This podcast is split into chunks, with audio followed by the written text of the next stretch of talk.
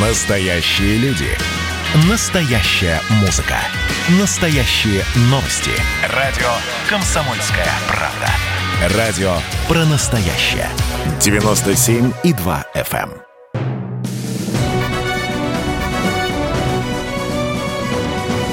Клуб знаменитых путешественников.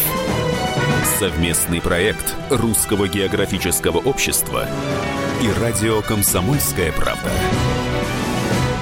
Здравствуйте, уважаемые радиослушатели. В эфире Клуб знаменитых путешественников. У микрофона постоянно ведущий Евгений Сазонов. 2 февраля исполняется 62 года трагедии на перевале Дятлова. Все это время самые разные специалисты пытались разгадать тайну перевала Дятлова. И сегодня у нас в эфире будет специалист, которого вы еще никогда не слышали. Но прежде чем мы перейдем к разговору о тайне перевала Дятлова, наша традиционная рубрика «Новости РГО». Клуб знаменитых путешественников.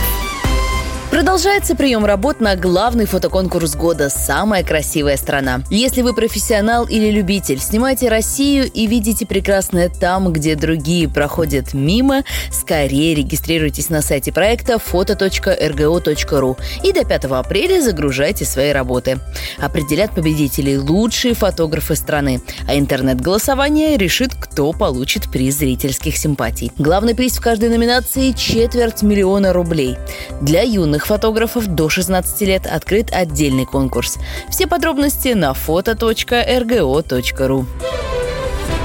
На сайте географического диктанта диктант.рго.ру теперь можно увидеть свои результаты. Это будет интересно тем, кто отвечал на вопросы 29 ноября 2020 года, дистанционно или очно.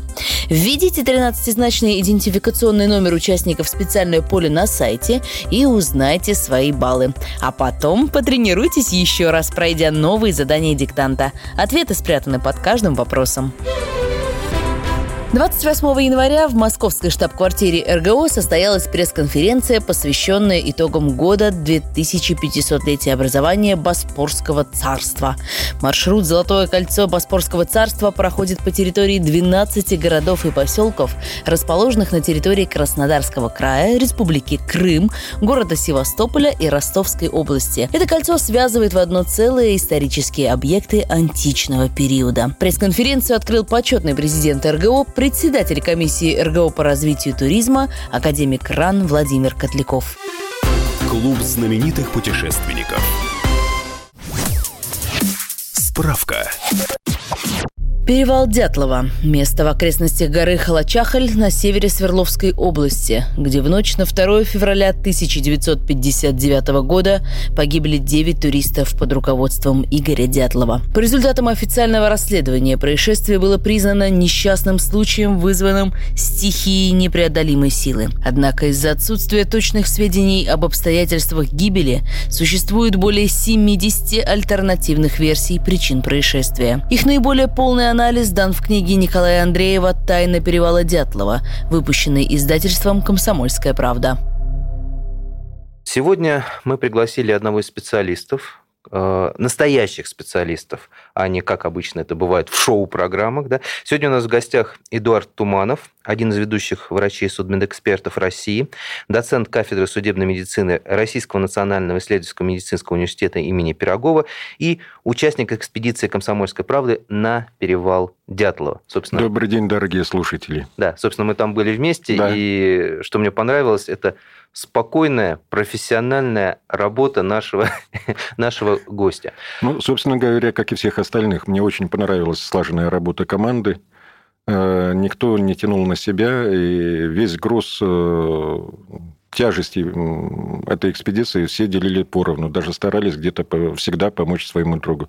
Да. Это было феноменально, потому что от коллектива, который был, в принципе, знаком до этого, ну, никогда вместе вот так э, в этом составе не собирался. Э, с первой минуты такая четкая слаженность работы, это было просто вот удивительно. Экспедиция была достаточно сложная, и мы ожидали, что будут проблемы, да, но что столько, когда мы переезжали вот эти вот разлившиеся реки и так далее. Ну, собственно, э, почему первый вопрос, который хотел бы задать сегодня, он родился буквально вот сейчас. Я посмотрел в интернете, что нового по перевалу Дятлова, и обнаружил, что что теперь швейцарские ученые заявили, что они раскрыли тайну перевала Дятлова. Ну, естественно, у нас как что, что не выступление, то э, британских обычно ученых, mm. да, то раскрытие перевала. Вот что, собственно, они говорят, к какому выводу они пришли.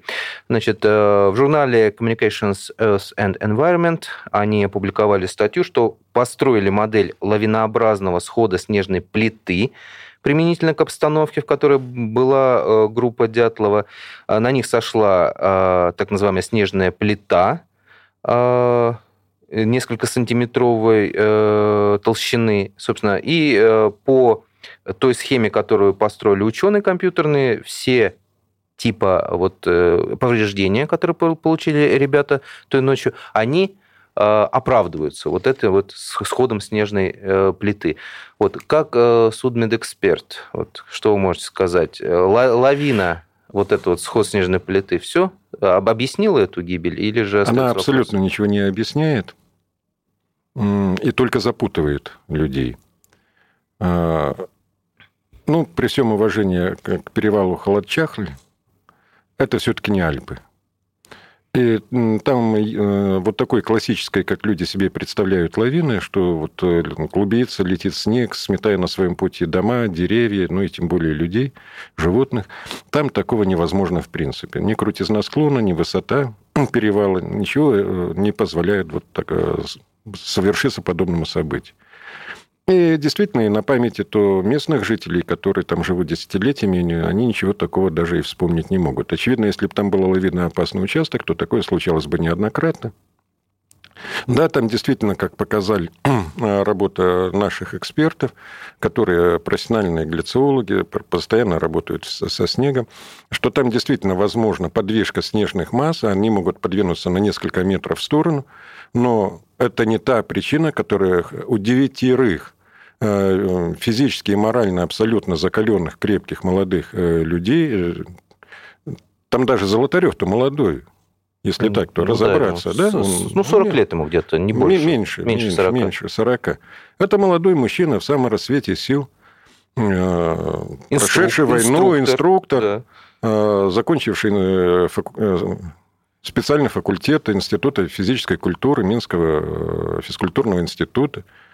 Да и остальные там не лыком были. Э, Чтобы они вот так панически бежали за несколько километров в сторону по, по склону, где кто в чем был одет, ну, ну, подвижка снежной доски. Даже если бы кого-то там, э, не дай бог, несчастный случай случился и придавило этим снегом в палатке – но остальные бы вышли, сняли бы снег, достали бы своих травмированных товарищей. Как оказывать помощь первую медицинскую, они прекрасно знали, сделали бы волокуши из лыж. Дальше бы уже транспортировали бы своих травмированных товарищей на волокушах до ближайшего населенного пункта. То есть они прекрасно знали, как действовать в подобных ситуациях, что делать. И чтобы вот у них такая паническая атака развилась, чтобы они бежали – Э, кто в чем одет, э, добежали до кедра. Такого не может быть. Это вот паническая атака была у всех, девятерых. А, ну вот э, недавно вышел фильм «Перевал Дятлова» на ТНТ, и там тоже вот эта э, тема лавины... Да, полностью перекликается. Перекликается. Ну, те же возражения, ну, вам, кстати, как фильм-то? А хорошее пособие для психиатрии. Я переслал ссылку своему товарищу, он э, преподает психиатрию. Говорю, посмотри вот э, наследователя. Хороший пример биполярного расстройства личности с галлюцинаторным синдромом. Он так глянул, говорит, да, можно сделать вырезку, нарезку и показывать студентам. Это вот те флешбеки, да, которые да, у него постоянно... Да, да, что у него постоянно какие-то видения, постоянно какие-то отключки, он постоянно Э, вот такая выраженная смена настроения, это э, такой целеустремленности сменяется какой-то эйфорией, потом сосредоточенности депрессии. Ну, это классика, классика психиатрии.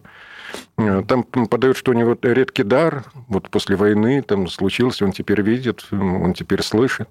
Ну, давайте, вот недавно был ну, мы отмечали день рождения Владимира Семеновича Высоцкого. Вот, вспомним его Кащенкову Э, дачу, на Канадчикову дачу, простите. Угу. Ну, Кащенко просто. Вот, ну, там таких э, одаренных людей довольно много, но их пока что не выписывают. Ну, вот. Настоящих а тут, э, буйных.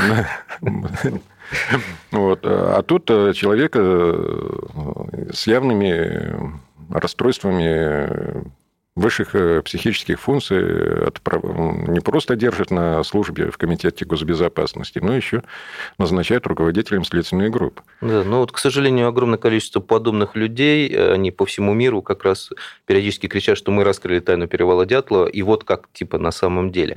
Мы ненадолго прервемся. Напоминаю, что сегодня мы говорим о перевале Дятлова и беседуем э, с Эдуардом Викторовичем Тумановым, одним из ведущих врачей судмедэкспертов России, доцентом кафедры кафедры судебной медицины Российского национального исследовательского медицинского университета имени Пирогова и участником экспедиции «Комсомольской правды» на перевале Дятлова. Скоро вернемся, не переключайтесь. Клуб знаменитых путешественников. А вот о чем люди хотят поговорить, пусть они вам расскажут, о чем они хотят поговорить. Здравствуйте, товарищи! Страна слушает!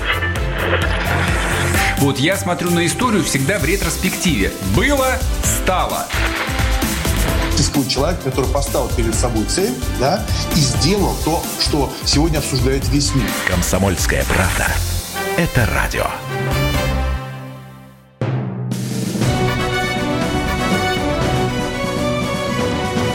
Клуб знаменитых путешественников. Совместный проект Русского географического общества и радио «Комсомольская правда».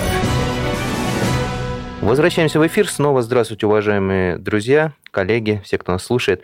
А, у микрофона постоянно ведущий Евгений Сазонов. В гостях у меня сегодня Эдуард Туманов, один из ведущих врачей судмедэкспертов России, доцент кафедры судебной медицины Российского национального исследовательского медицинского университета имени Пирогова и участник экспедиции «Комсомольской правды» на перевал Дятлова. Вот, чем я особенно горжусь, то, что мы вместе были да, в этой экспедиции. Я тоже, кстати.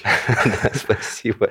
Вот, с точки зрения как судмедэксперта, а, что вам показалось странным а, в травмах этих ребят?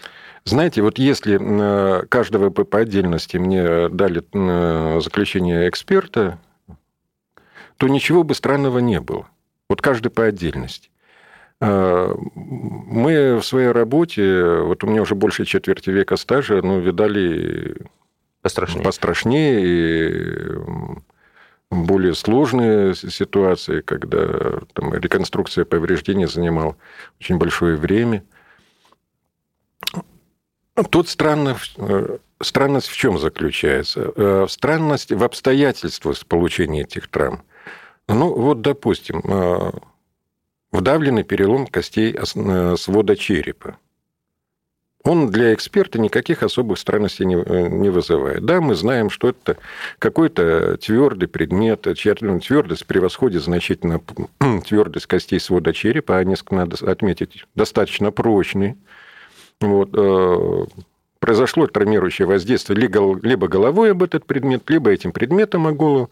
В результате сформировались многоскольчатые переломы, которые вдавились внутрь полости черепа. Но как такой перелом можно получить на снегу. Снег э, никак не может причинить такую травму. Э, понятно, если бы, допустим, мы нашли такой труп, допустим, на берегу моря, где достаточно много камней.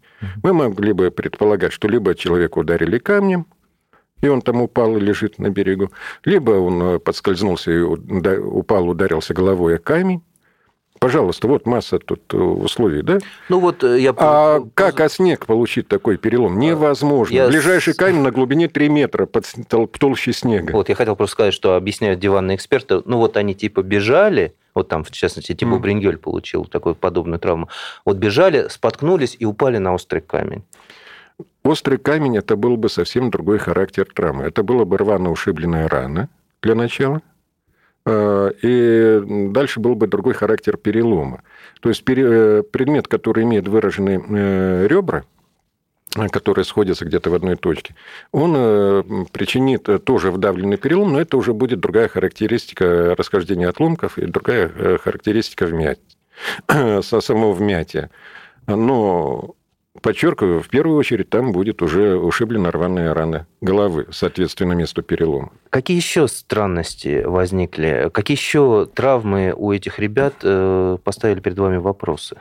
Знаете, в первую очередь удивительно даже не травм, хотя травмы сами по себе тоже интересны. Но там есть у одного из участников экспедиции вдавленный перелом, у второго линейный перелом. Некоторые вот... Линейный это что значит? Длинный, В форме одной линии. А, в форме линии. А, вот которые... Линия может быть дугообразная, может быть прямая. Ага. Вот тут тебе бриньоль. Тибо бриньоль, да. А так, ну, это линия, да, то есть произошло растрескивание костей в результате какого-то травматического воздействия. Так вот, некоторые утверждают, что а там действительно есть расхождение костей свода черепа. Оно явно там посмертный характер носит, потому что при промерзании головной мозг увеличился в объеме, он же влагонаполнен конечно же, расширялся в объеме, и, соответственно, э, кости черепа, они начинали расходиться. Э, и вот говорят, что эта трещина тоже в результате вот такого действия э, промерзания. Но когда происходит посмертное промерзание, скажем так, то не формируется гематома. А там, а там, а там гематома. А там гематома. Если мы да? смотрим описание, которое сделал Возрожденный, то там есть, соответственно, место перелома и кровоизлияние в мягкие ткани головы, и есть кровоизлияние под твердую мозговую оболочку. А вот в месте расхождения швов черепа этого нету что говорит, э, вот, э, что перелом прижизненный, а уже расхождение – это посмертное. А как он мог получить этот перелом? А вот этот перелом, э, если мы говорили, что вот вдавленный перелом – это какой-то такой твердый тупой предмет, ну, допустим, камень, да? Ага или что-то сопоставимое по размерам с окружностью перелома, то в данном случае это уже другой предмет, который обладает совсем другими характеристиками. Это какой-то плоский, твердый, прочный предмет. Ну, э, опять же, вот э, люди... Спрашивается, как... а где на снегу найти такой предмет? Да, Там нету, нету такого.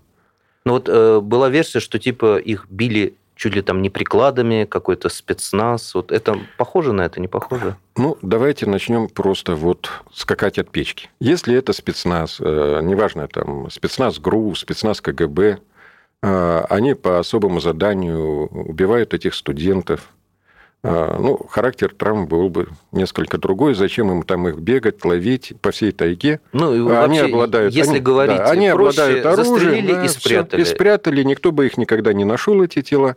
И они были бы одной из тех пропавших групп, которые пропадают там ежегодно.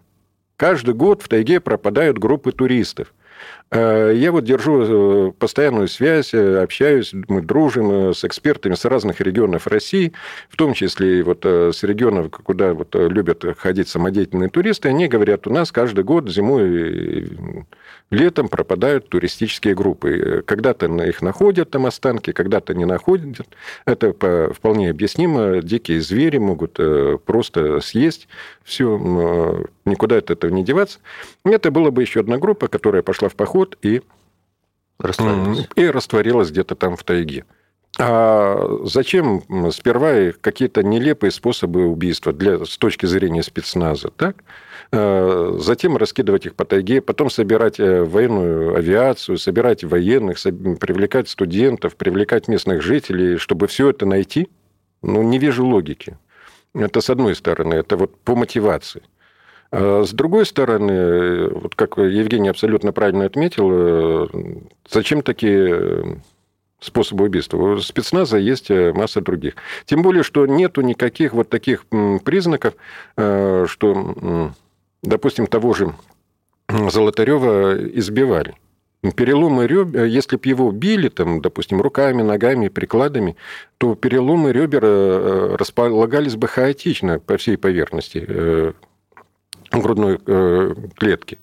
А тут они строго локализованы по, одной, э, по двум, вернее, э, анатомическим линиям.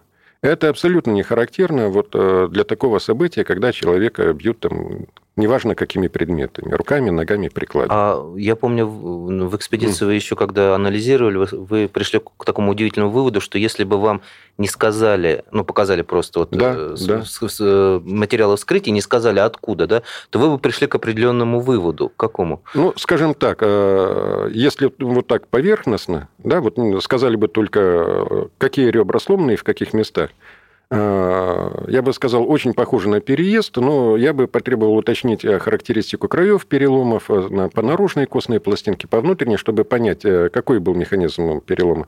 В результате сгибания ребер, либо, наоборот, разгибания. Ну, то есть переезд автомобилем, да? Да. Получается? Это либо удар автомобилем, да, либо переезд автомобилем, так?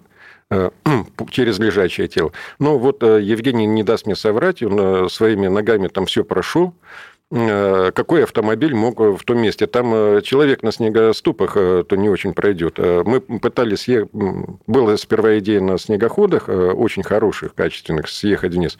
Но там даже на снегоходе можно было бы просто вот погибнуть, если бы спуститься. Тем более никакой автомобиль Там застряли МЧСники, которые сопровождали, кстати. Профессионалы высокого да. уровня. Они застряли там просто да. в этих снегах. Там даже снегоходы их не прошли. Поэтому возможность ДТП, дорожно-транспортное происшествие, неважно с каким транспортным средством, гусеничным, колесным и так далее, и так далее, она исключается просто а, по умолчанию ввиду невозможности проезда там транспортного средства ни зимой, ни летом. После, ну, опять же, есть э, мнение там, э, по-моему, а, кто-то восстанавливал типа последние часы, снимал документальный mm. фильм, вот, и говорю, что типа э, все они погибли от а, переохлаждения, а все травмы, которые вот типа поломанные ребра, там, это все типа после смерти получено. А с какого вот, события участие погибших людей от переохлаждения начинали трескаться ребра,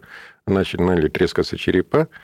А, тем более вот э, все повреждения, они прижизненные, потому что все, которые мы сейчас озвучим в эфире, по крайней мере, потому что все эти повреждения сопровождались выраженными кровоизлияниями э, в окружающие мягкие ткани. Когда у мертвого человека, особенно уже в условиях действия низких температур, происходят такие травмы, то никаких кровоизлияний в мягкие ткани уже, естественно, нет, потому что отсутствует кровообращение. То есть э, треснутый череп, э, переломанные ребра, а там другие переломы, все это было прижизненно. Все это прижизненно. И вот, э, скажем так, э, версия, что Золотарев и Дубинина, которые нашли да, с переломанными ребрами. С переломанными ребрами, что это просто вот уже посмертно сход снежного массы и все травмы в результате сдавления, они не сходятся, потому что все травмы прижизненные. Мы снова прервемся на небольшой перерыв. Напоминаю, что сегодня мы беседуем о тайне перевала Дятлова. Э, в гостях у нас Эдуард Викторович Туманов, один из ведущих врачей и судмедэкспертов России, доцент кафедры судебной медицины Российского национального исследовательского медицинского университета имени Пирогова и участник экспедиции «Комсомольской правды» на перевал Дятлова. Скоро вернемся, не переключайтесь. Клуб знаменитых путешественников.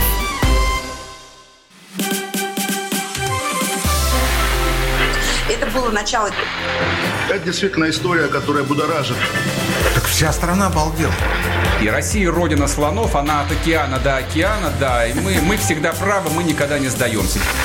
И самое главное, что же будет дальше? Комсомольская правда. Это радио.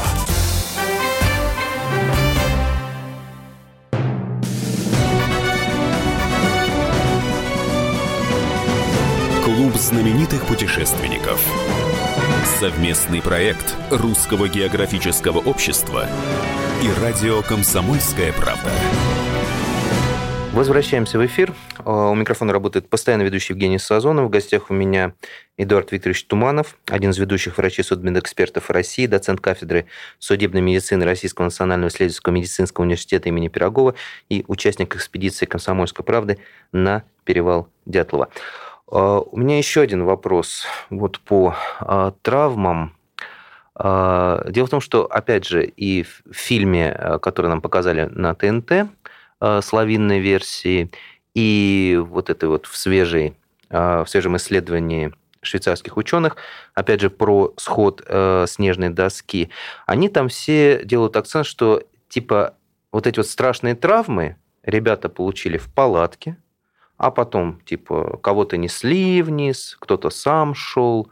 Вот э, здесь, я так понимаю, тоже есть нестыковка да, э, в тут э, страшные нестыковки. Причем, обратите внимание, э, швейцарские судебно-медицинские эксперты то молчат на эту тему, да, которые понимают механизм повреждения, которые понимают о способности э, человека к самостоятельному передвижению после тех или иных травм намного лучше, чем те, кто рассчитал сход этой доски.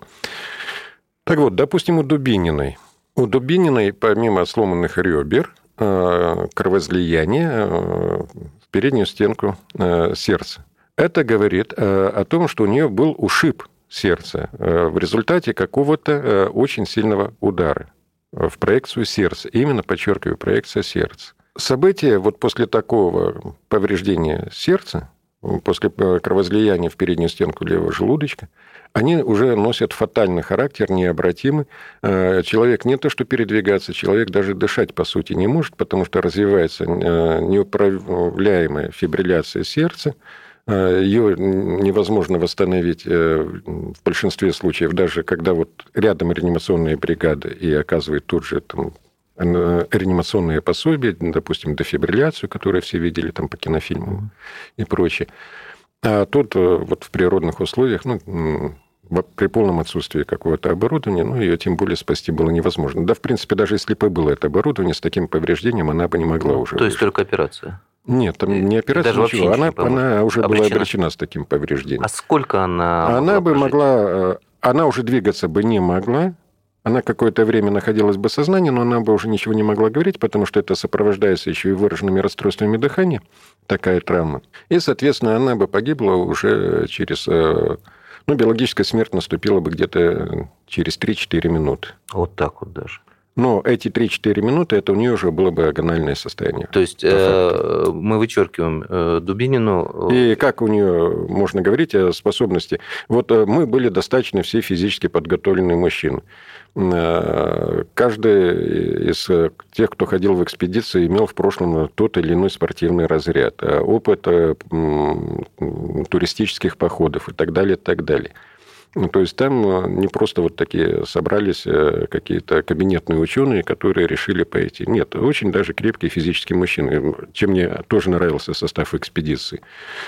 Так вот, нам, хорошо отдохнувшим, э, в полной физической форме, при свете дня, при свете дня без стрессовой ситуации, в спокойном рабочем режиме, вот пройти от места, где стояла палатка, до этого кедра, э, отняло значительное количество наших физических сил, потому что спуститься по этому склону, э, где зимой очень скользко, при этом э, небольшой слой снега, по сути, потому что ветер выдувает со склона все.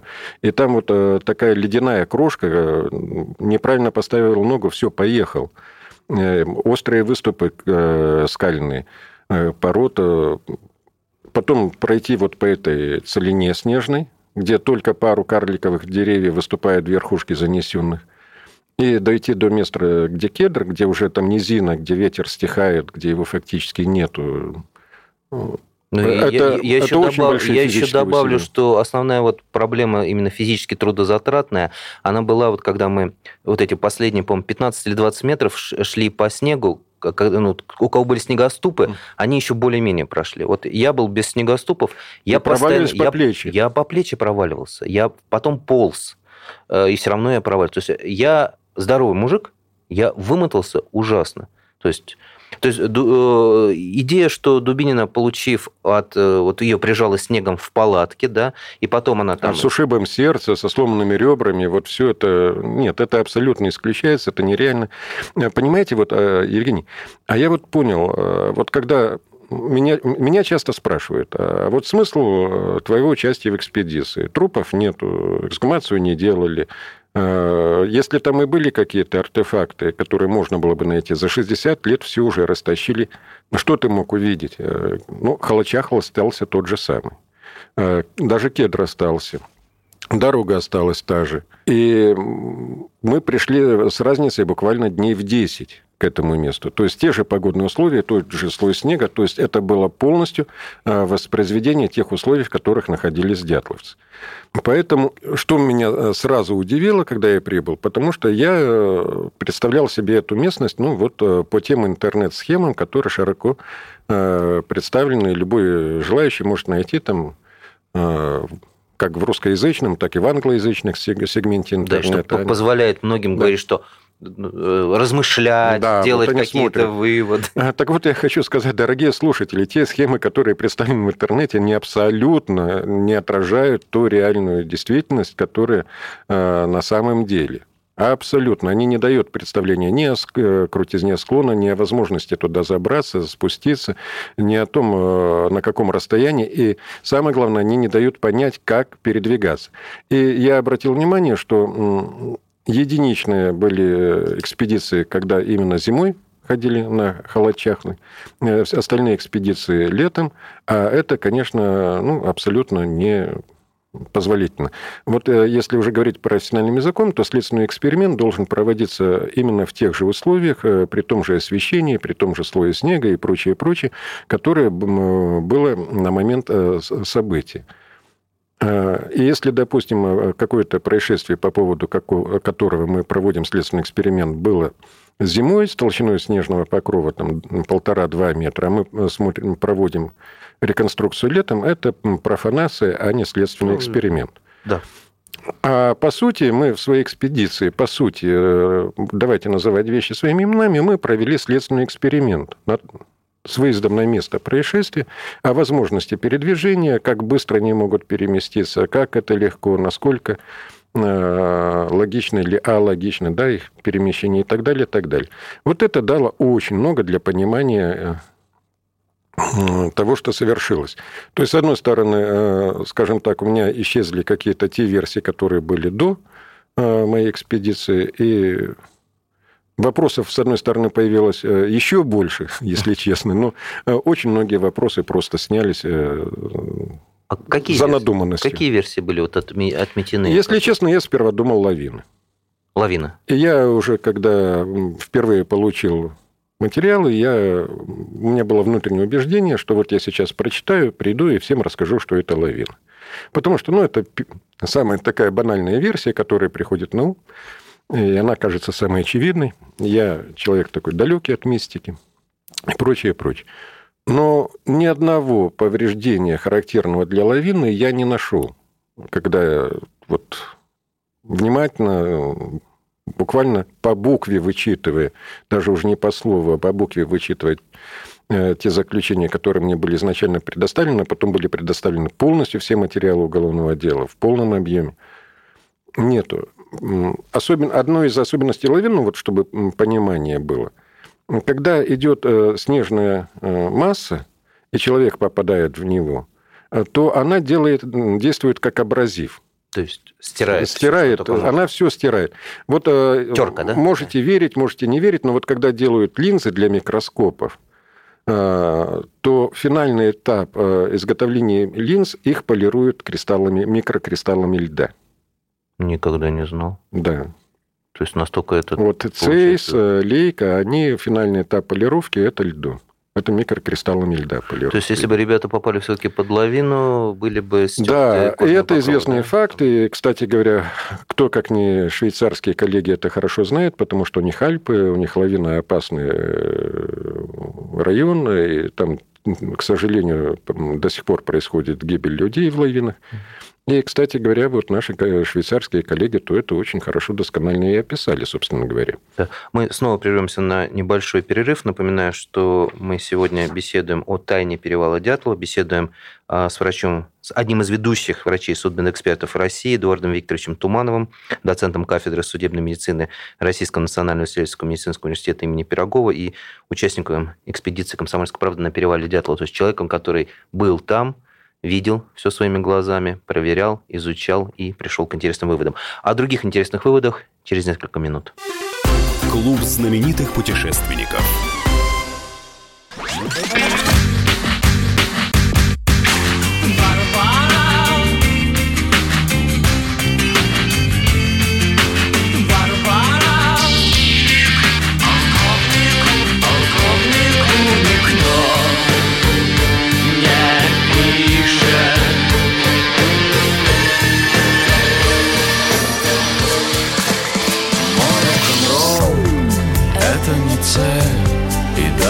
средства.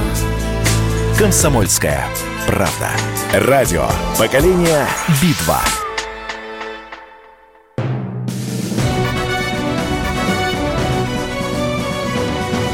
Клуб знаменитых путешественников. Совместный проект Русского географического общества и радио «Комсомольская правда». Возвращаемся в эфир. А, у микрофона продолжает работать постоянно ведущий Евгений Сазонов. Продолжаю беседовать а, с нашим сегодняшним гостем Эдуардом Викторовичем Тумановым, а, одним из ведущих врачей судмедэкспертов России, доцентом кафедры судебной медицины Российского национального исследовательского медицинского университета имени Пирогова и участником экспедиции «Комсомольской правды» на перевал Дятлова. А какие, ну вот когда вы побывали на месте, скажем так, происшествия, на месте трагедии, кроме лавинной версии, какие еще вы отмели версии, которые были у вас? Ну, взрыв. То ну, есть- в принципе, вз- вот, э, скажем так, версии взрыва, огненных шаров, алкогольное опьянение, э, там действие каких-то токсических веществ, там э, грибов объелись, каких-то глюциногенных и прочее, прочее, это все исключается. Тоже нет, да? Да, допустим, алкоголь, ну, ну, подрались бы на месте. И то там пару человек бы подралось, остальные бы быстро их растащили, так? Это ж не... э, Там не было психически больных лиц, вот как... Я допускаю, что вот у этого следователя в фильме, да, вот после алкоголя возникли бы там какие-то патологические двигательные реакции, да, направленные там... на Да, кстати, шары-то он видит, по-моему, после как раз Шары-то он видит регулярно, очевидно. Там. огненные имеется. Да, огненные. Так. А опять А, же, и что мне... Вот Евгений ну, не даст соврать Не сейчас мне. мне всех, э, кто был на Холочахле, всех э, очень сильно умилила вот эта сцена с фильма, где он в тоненьком пальто, в белой сорочке, черный галстук, шляпа, ходит по перевалу. Ботиночки. Это вот э, одна из э, серий Джеймс Бонда, где он э, по Сибири ходит, да, а, там. да, да, да, да. А, наверное, насмотрелись, вот скопировали. Да? Ну, ну, что поделать, если люди э, представление о окружающей действительности получают исключительно в московских ночных клубах, то, наверное, не думают, что можно и там ходить в белой сорочке с галстуком и в тоненьком пальто. Ну, собственно, подобные специалисты делают вот эти вот но- новые, все новые выводы, да, э, Да. что могло, что на самом деле могло там произойти и так далее, и так далее. Хорошо, ну вот вы сказали об отравлении. Э, Опять же, до сих пор э, периодически возникает уверенность, что те, версии, что типа ребята отравились техническим спиртом, который вот да, видал я ты- даже не сотни, тысячи раз случаи отравления техническими э, спиртами, так? И изопропиловым, и метиловым, э, и какими только спиртами и смесью спиртов видал отравление. Но ни при одном из этих отравлений не ломались ребра, не трескались черепа, не происходили ушибы сердца, если только кто-то другой там не бил. А Вообще отравление вот этими техническими спиртами, как принято называть, ну, допустим, в м, метиловый спирт. У человека наступает слепота. Ну, 10 ослепших туристов, они, наверное, разбрелись бы кто куда в разные стороны. Тут очень как-то все так целенаправленно в одном и том же направлении двигаются, по сути. Ну, опять же, тут говорят, что типа ребята, поскольку были подготовлены, хотя хряпнули Ага. технического типа Да. спирта, вот они поняли, что слепнут, э, э, беремся за руки и идем вниз. Вот. Ой, ну, такая... Тоже чушь. Чушка. Ну, там же не только же зрение исчезает, да, но там еще и двигательная активность подавляется и прочее. Лежит, э, в конечном итоге умирает от либо остановки дыхания, либо от остро развившейся почечной м, печеночной недостаточности. А откуда взялись травмы костей скелета, откуда взялись вот эти повреждения, которые отмечены? Нет, это абсолютно такая фантазийная версия, которая, ну, потому что потому, да, вот аргумент там, да, абсолютно не учитывает ничего. Ни характера травм, ни, ха- ни особенностей локализации повреждений, ни места обнаружения трупов, и даже не- без учета того, как они могли туда дойти в конечном итоге. Э, Версия взрыва. Опять же, э, я- ну, поскольку после экспедиции на перевал Дятлова я стал вообще читать все, что только можно найти по перевалу, значит, якобы а, эксперт возрожденный где-то в частной беседе сказал, что вот он не мог внести это а, в документы о вскрытии, но вот все ему демонстрировал, что это были последствия взрыва. Э, Это не взрыв, точно? Ну, скажем так, по поводу первой части, что где-то кому-то под большим секретом Возрожденный что-то сказал.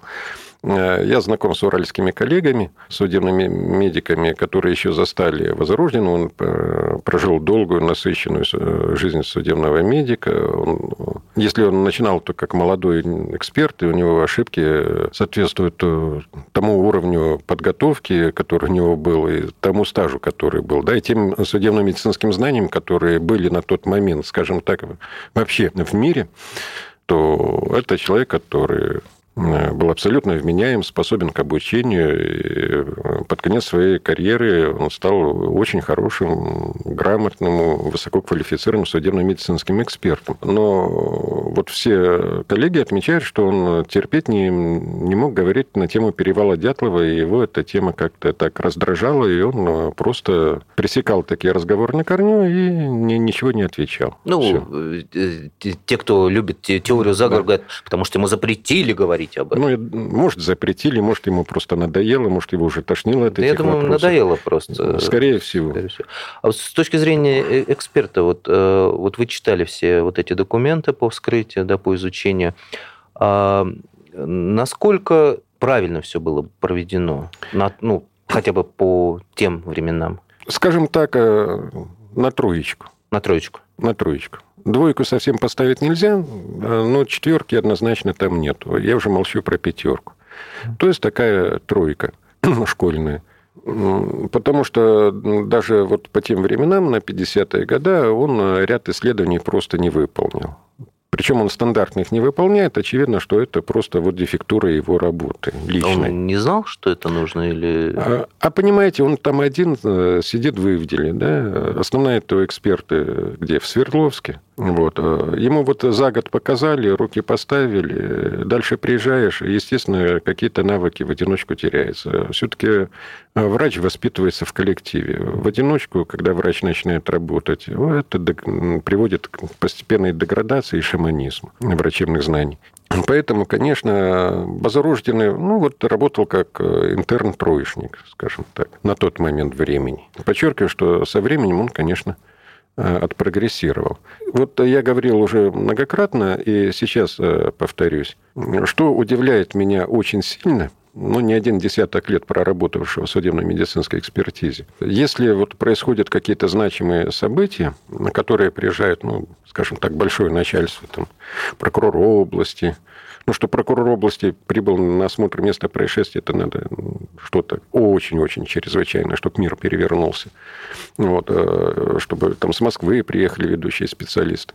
Э, то, естественно, кто приедет? Приедет начальник бюро судебно-медицинского, потому что он по совместительству и главный судебно-медицинский эксперт этого региона. Ему просто, даже не потому, что он такой административный карьерист, ему по штату положено быть. Он главный специалист регионов. Он главный судебно-медицинский эксперт чем выше да. звание, тем лучше летаешь, да? Да, да, да. Ну, по крайней мере, формально должно ну, быть формально, так. Но тогда это еще соблюдалось. Угу. Тогда это еще соблюдалось достаточно строго. Кого он берет с собой в помощники? Ну, он, тогда называлось физико-техническое отделение, сейчас называется медико-криминалистическое. Э, от переименования суть не меняется. Э, это человек, который работает по механизму повреждений, который оценивает характер, локализацию повреждений в первую очередь, и потом уже есть специальные методики исследований тех же переломов костей, он дает довольно много информации вот, по этим повреждениям, порезанным ранам и прочее.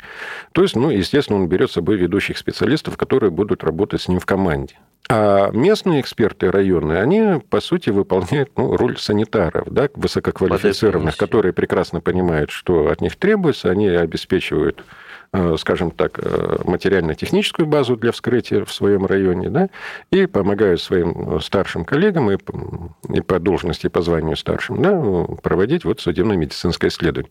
А тут приезжает несметное количество высокого начальства, со всех концов страны. И молодой. И молодой эксперт, у которого идет второй год стажа. А почему? Ведь, э, ну, уже даже, ну, сейчас, сейчас легко говорить, что это типа сенсация, ужасно загадочное ну, дело. Ну, это уже но... было сенсацией, потому что, ну, а смотрите, а... какие силы были стянуты, да, ну, какое а внимание почему тогда привлечено. молоденький за все отдувался эксперт? Почему тогда, ну ладно, хорошо, он бы начал, да. Но... А вот это меня удивляет, если честно, да. Ага. А, а может, там кто-то и был, со старших, но подпись э, ставил только возрожденный. А, как вариант. Как, как, как в фильме, да, там типа вот это м- м- вскрывает один, а там какой-то специалист типа стоит за спиной и на самом деле работает. То есть тайна здесь... Теоретически такое можно допустить, потому что я как-то плохо представляю, чтобы вот в такой ситуации не затребовали главных специалистов региона, чтобы они прибыли и осмотрели. То есть мы приходим опять э, к теории заговора, что где-то существуют документы, которые мы так и не увидели? И не увидим, я подозреваю, никогда, потому что э, вот э, судя по тем заключениям которые написаны Возрожденным, там явно есть редакторские правки, уже более поздние. Наша программа подошла к концу, но не завершился наш разговор о тайне перевала Дятлова. Мы продолжим его через неделю в рамках программы «Клуб знаменитых путешественников». Эдуард Викторович Туманов, один из ведущих врачей судмедэкспертов России, доцент кафедры судебной медицины Российского национального исследовательского медицинского университета, продолжит рассказывать нам о неизвестных страницах Дятловской трагедии. Встретимся ровно через неделю. У микрофона работал постоянный ведущий Евгений Сазонов. Раскрывайте тайны, ищите ответы на вечные вопросы и, конечно же, изучайте географию, царицу наук. Клуб знаменитых путешественников.